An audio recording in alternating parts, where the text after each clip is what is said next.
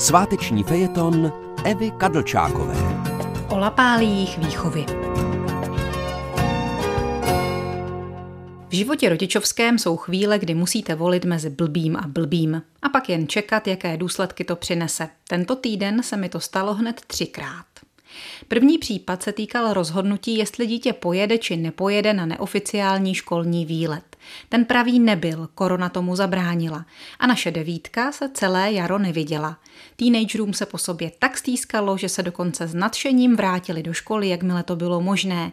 Nekonečné prázdniny vás přestanou bavit právě proto, že jsou nekonečné.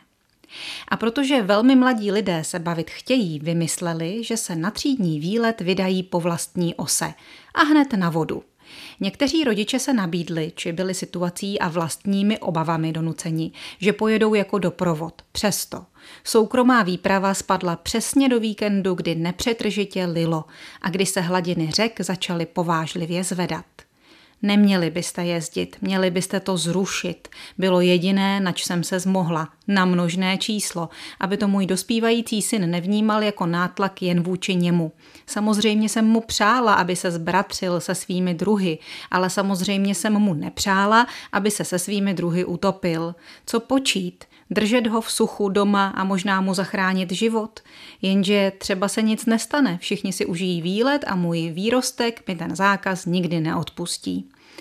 Nakonec jsem se rozhodla dopřát mu to potěšení z pospolitosti a nenechat ho trhat partu, ale doprovodila jsem to alespoň desítkami dobrých rad od někoho, kdo v životě na vodě nebyl a desítkami SMSek doprovodu, který snad v životě nic jiného než vodu nesjížděl. Dobře to dopadlo, kluk se mi vrátil živej, ale překvapivě se slovy neměl jsem jezdit, měl jsem to zrušit. Proč? Kluci na mě byli hnusný, udělali si ze mě otloukánka. Který? Já na ně vlítnu. Mami ne, jen pro boha to ne, měl bych to potom ještě horší. Další pitomá volba. Nechat v tom chlapce samotného, anebo zasáhnout v jeho prospěch, jak mi mé mateřské instinkty velí. Po druhé v tomto týdnu jsem se rozhodla je ignorovat, ale doplnila jsem alespoň desítky dobrých rad, která si přirozený respekt získat a z nevýhodných situací asertivně odcházet. A jak jsem měl asi odejít? Z lodi, reagoval syn moudře.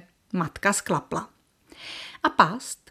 Ta sklapla do třetice ve středu. Když se ukázalo, že na závěr předčasně ukončené školní docházky musí se přeci konat i náležitá školní rozlučka, zakončená předčasnou ochutnávkou alkoholu. Mají to někde v lese Bůh ví kde, svěřil se kluk. Holky už obstaraly pití, tři flašky vodky, tři láhve rumu, dva litry džusu a dvě velký koly. Ježiši Kriste, vyděsila jsem se. Na to množství vodky a rumu máte těch limonád strašně málo. Znovu jsem stála před rozhodnutím nikam ho nepustit a zkazit mu konec základky, nebo ho vyslat v ústrety průšvihu a otravě alkoholem. Vzpomněla jsem si na sebe. Náš rozlučák byl taky v lese. Kde jinde by mohli patnáctiletý děti pít? S vírou, že přežije i tentokrát, s pusou na čelo a s desítkami dobrých rad od někoho, kdo za život už přece jen nějakou tu sklenku vypil, poslala jsem své dítě do lesa. Vrátil se, heuréka, a vesele mi hlásil, tak jsem ti mami na ty tvý rady nedal. Všechno jsem vypil, i zelenou, ale chutná jako listerin. A pak mi vyprávěl, jak se mu kluci omluvili a kolik holek mu vyznalo lásku. Škoda, mami, že jsem tam nezůstal. Zrovna se chystali jít se koupat do rybníka. Nahý, ne? No, nahý.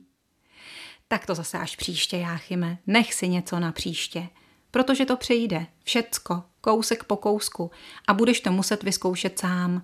Žádná maminkovská rada tě neodradí, žádný pokus o záchranu tě před životem nezachrání, můj nejmladší. Už tě musím nechat letět, já vím. Štěstí tě provázej.